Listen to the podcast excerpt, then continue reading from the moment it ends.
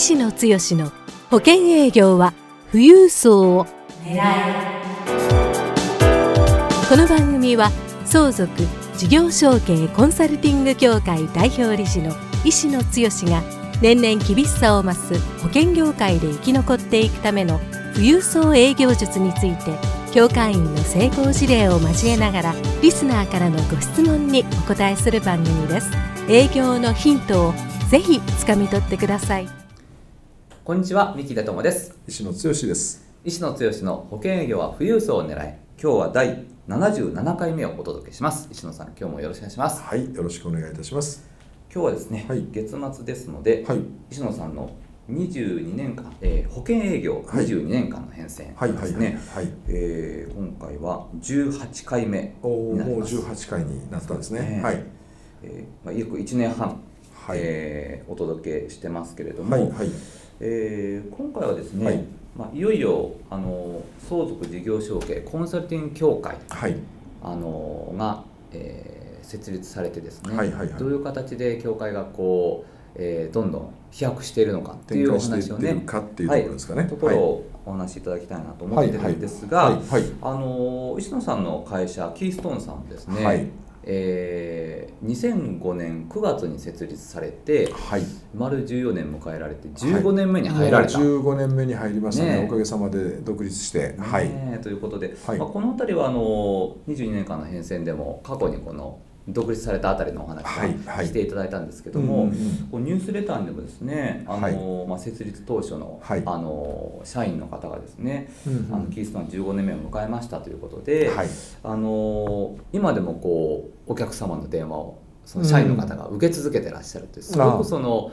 お客様から見ると安心感があるんじゃないかなと思うんですね。はい、そうですね、うん、おかげさまで、まあ、あのソニー一社専属時代から22年ですけども、はい、このニュースレターはあの私が業界に入って2年目ぐらいだからもう20年ぐらい続けてるんですよね。うん、で継続的に帰顧客のお客様のところにも送り続けて、もう3,000部ぐらい送ってるのかなと思うんですけども、まあそのうちのうちの独立した時に入ってくれた、あメンバーがいまだにスタッフとしていてくれて、えー、もう保全というかお客様の接点ずっと、うん、もう一社専属時代のお客様の、まあ、フォローもさせていただいているので彼女からすれば一通りのお客様の顔顔まであの電話で受けることが多いんでね、でもしっかりずっとフォローし続けてるっていうスタンスですね。だから我々の基本的なビジョンは一社専属の生保セールスパーソンから飛び込みから始まったところから基本的には向かってる方向性はクライアントさん一生涯、まあ、伴走者としてですね寄り添うっていう、まあ、そのスタンスはまあ変わってないかなと。その思いをずっとニュースレターで、えーまあ、お送り続けさせていただいてるっていう感じですかね。はい、はい、でこの独立された頃に、あのちょうど、まあこの22年間の編成でもお話しされた、はい、あのキーストンアライアンスとい。うコミュニティも作られて、はいはい、そうですね、でその発展系といいますか、はい、ずっとそのコミュニティ作りがまあ磯野さん、ね、そうですね。多分私、うん、あのキーストンっていうのは人物情報の要石になるっていう石橋の石の一番真ん中一番上に突き刺さってるくさび型の石のことを言うんですけどもね、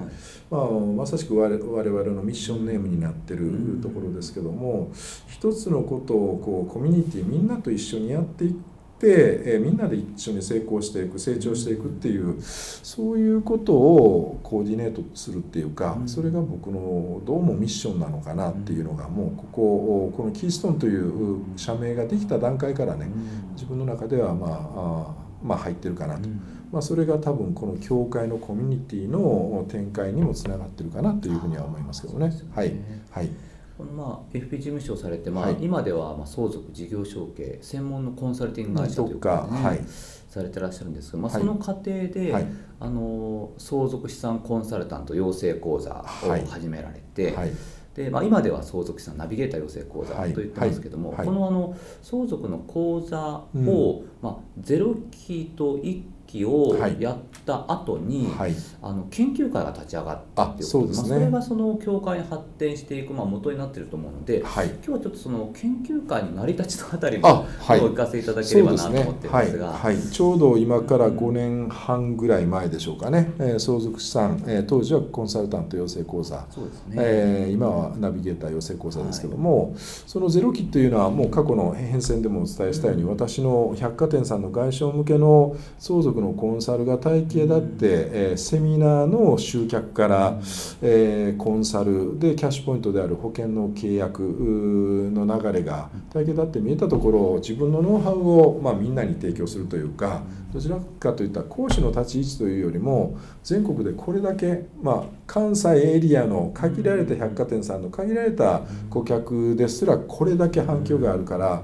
あやっぱり全国でそういう相続に困ってられる方のお役立ちができるそういうメンバーを一緒にこう、まあ、自分のノウハウを提供することによって何かできたらいいなっていうところから漠然とこの講座が始まったんですけども講座が終わったタイミングでですねねうちの受講生が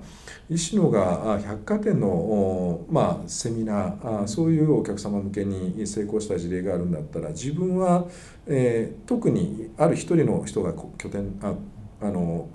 まあ、ポイントになったんですけども、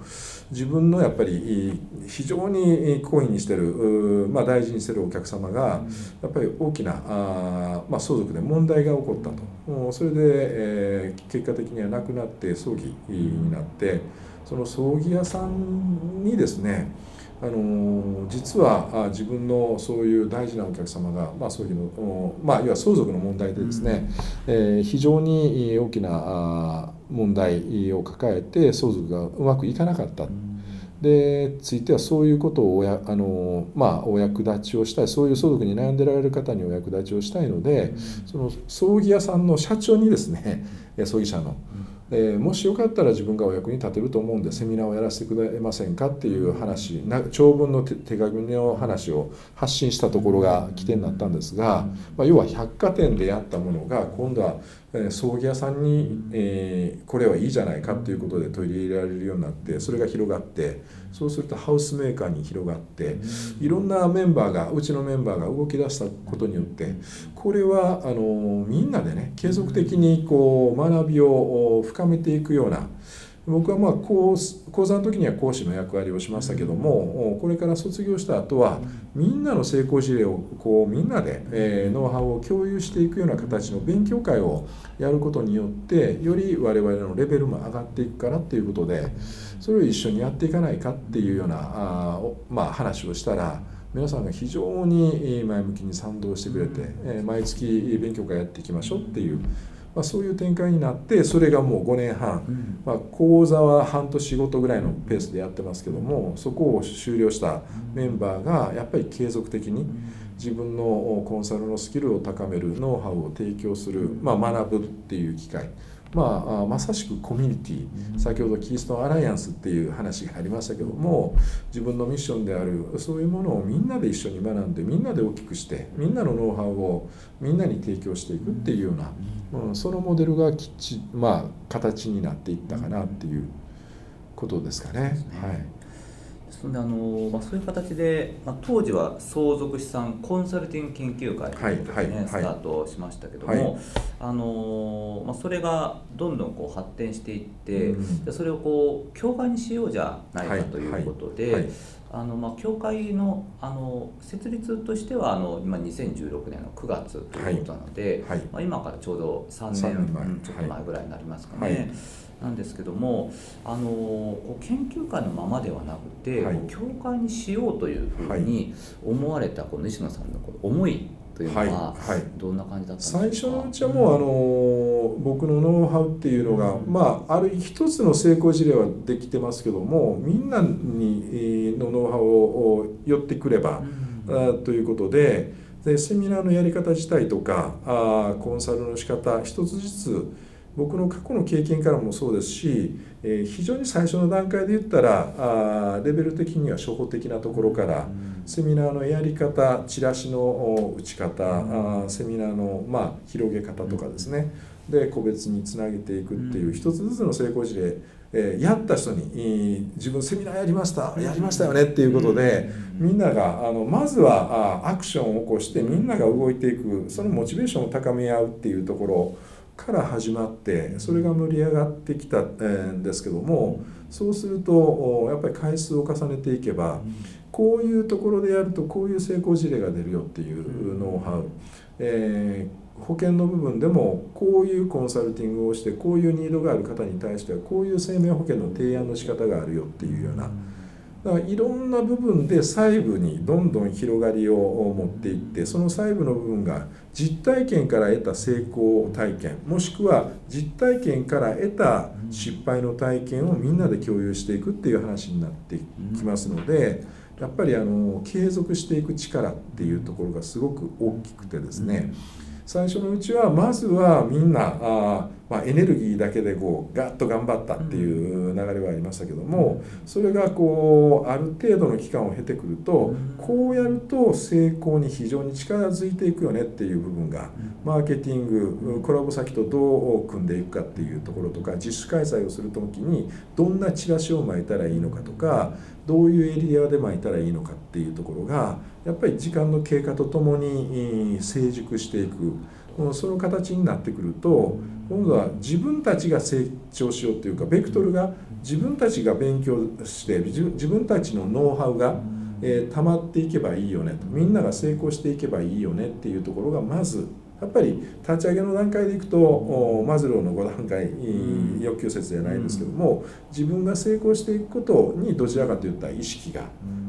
中心であってで、え多くの生保セールスパーソンというか我々フルコミッションで、えどちらかといった一匹狼的な形で自分のノウハウを自分で貯めて自分で成功して大きなコミッションを得るっていうようなねえモデルをやってたんですけども私はキーストンアライアンスっていう同じ FP 仲間のメンバーで、えギブの精神で自分のノウハウを提供することを共有化していくことの強みっていうかあ厚みっていうかねノウハウの広がりネットワークの広がりをすごく感じてたのでそれをこの相続の研究会で広げていって2年3年やっていくことによってあのサクセスパターンが見えてきたしこうやったら成功するよ。で逆に言ったら確固たる成功を収めていってるような人がどんどん出てきてるのでここまで来ると今度は逆に言ったらやっぱり実体験として、えー、クライアントさんと接してる中でいかに世の中で相続並びに事業承継の展開まで広がっていきましたけども相続事業承継の問題を抱えた方がおられるにもかかわらずその問題解決を本当にね心底あの相談してその問題解決をしてもらってありがとうって言えるような対象っていうのが、じゃあそれが修行の先生か、まあ、銀行さんなのか。大体多くの場合はこういうところに問題解決の、えー、まあ依頼をされるわけですけどもどうも違うよな、えー、修行の先生は非常に自分の得意分野の専門知識をこう提供してくれるけども自分が本来的に悩んでるポイントっていうのは税務の問題本の問題以外の経営全体の問題であったり人間関係の問題であったり包括的な問題もある。で相続の部分も相続の問題があってでそれを金融商品で解決しましょうっていうような形なのか金融機関さんが入ってきたとしても銀行さんが話をしてもなんか目先や、えどうしたらいいですっていう方法論で終わってしまうところが多い。でそういうことにすごい悩みを抱えてられてちょっとやっぱり相談する相手として、えー、本当にこのままでいいのかどうなのかでそれに疑問を感じてられる方がいっぱいおられて我々のスタンスで相談することによってこういう相談の仕方こういう問題解決の仕方本当にありがたいっていうかね、えー、感謝してもらえるような、えー、もう関係になるんです。ずっとお付き合いしてずっとフォローしていくそういうようなお付き合いっていうのが本来的には相続事業承継のコンサルティングをやる上で大事だよねっていうふうにみんなが気づき出したっていうか僕もそうですけども心底思えるようになった。そうなるとやっぱり僕らとしてはそのクライアントさんの問題解決をすることによって、えー、そこで喜んでいただける感謝していただけるずっとフォローしてよねっていうふうな関係になる。これがまあ我々にとっても最大のまあ喜びっていうかあ自己実現というかねそういうようなレベルにこう到達していきつつある仲間がどんどん出てきてこれはむしろまあ、社会貢献というか、うん、相続事業承継って今日本の最大の、まあ、テーマでも、少子高齢化の中であるわけですから、ここに、まあ、大きな貢献をねしていける、まあ、そこに喜びを感じれるような仲間になっていこうというような形で、まあ、ステージが段階的に。最初の段階は自分たちがどう成功するかどうやって結果につなげるかどうやって保険契約につなげるかっていうところがそのノウハウが見えてきたら今度は逆に言ったらそれをどういう形でお客様に貢献していって喜んでいただける。それをみんなのノウハウみんなの成功事例にどうしたらいいかっていうところをまあ深めていくレベルが最近だいぶ見えてきた感じがあるかなっていうところではありますよね。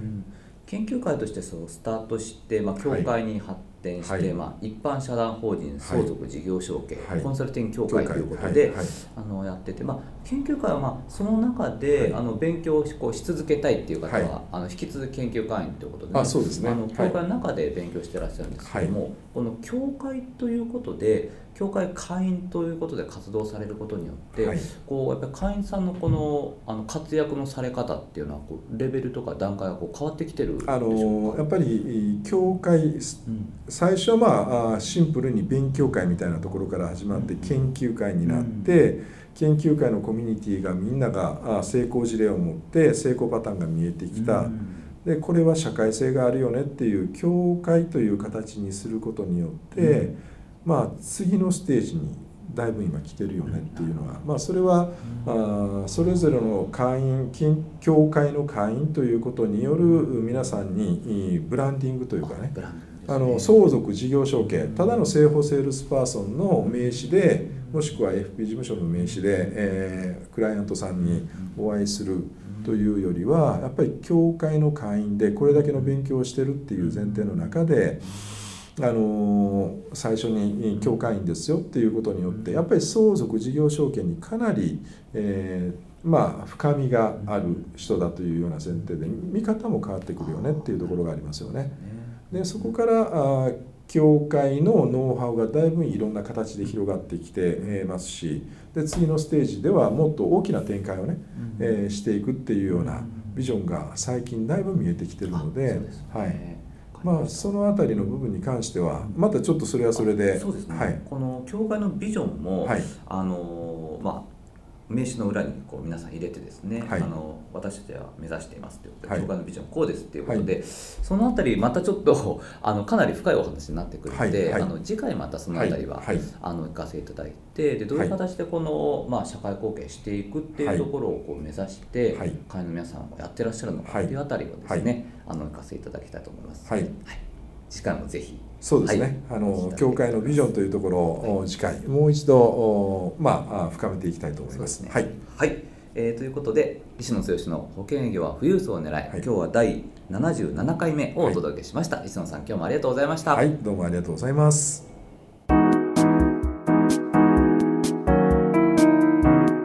今回の番組はいかがでしたか？番組では石野剛への質問をお待ちしております保険営業は富裕層を狙えで検索していただきこの番組のホームページからご質問をお寄せくださいそれでは次回の番組を楽しみにお待ちください。